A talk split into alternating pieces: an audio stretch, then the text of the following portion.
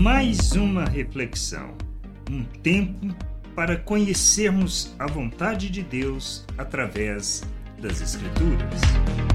Não é qualquer um, nem de qualquer maneira. Muitas vezes não levamos a sério a palavra de Deus e nem consideramos todo o ensino, mas somente o que nos convém para atender os nossos desejos e vontades.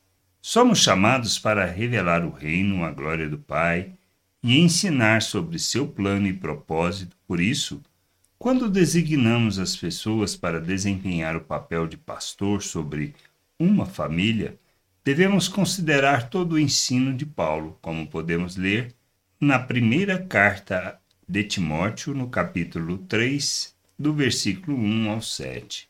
Fiel é a palavra se alguém deseja. O episcopado excelente obra almeja.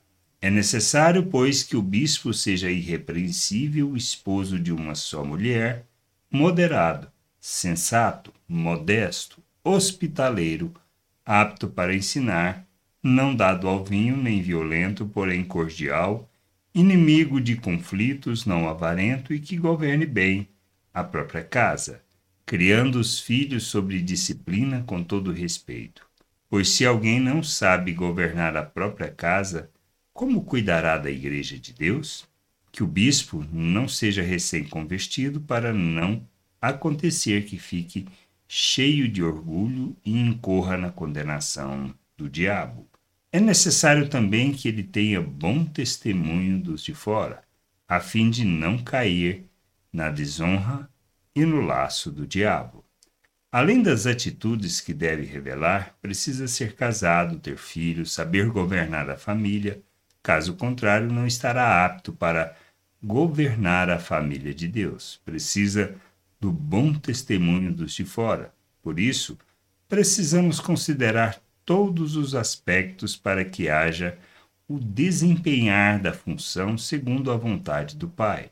Governar não é mandar, mas saber administrar conflitos, ensinar sobre exemplo, revelar a liberdade em Cristo, não ser pessoa dada a confusões, mas irrepreensível diante de Deus e de todos.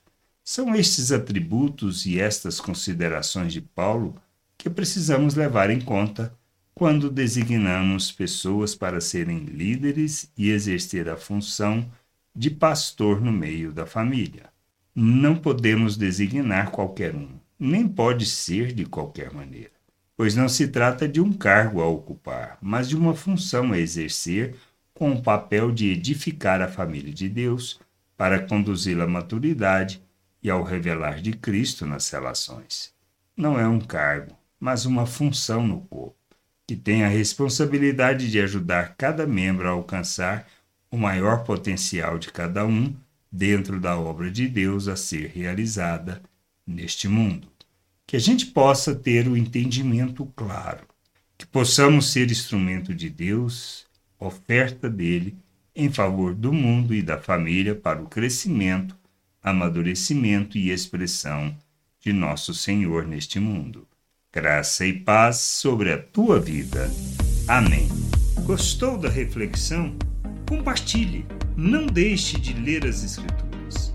Medite para poder crescer no conhecimento e vontade de nosso Deus e nosso Pai, para que, conhecendo o Senhor, possa o revelar ao mundo.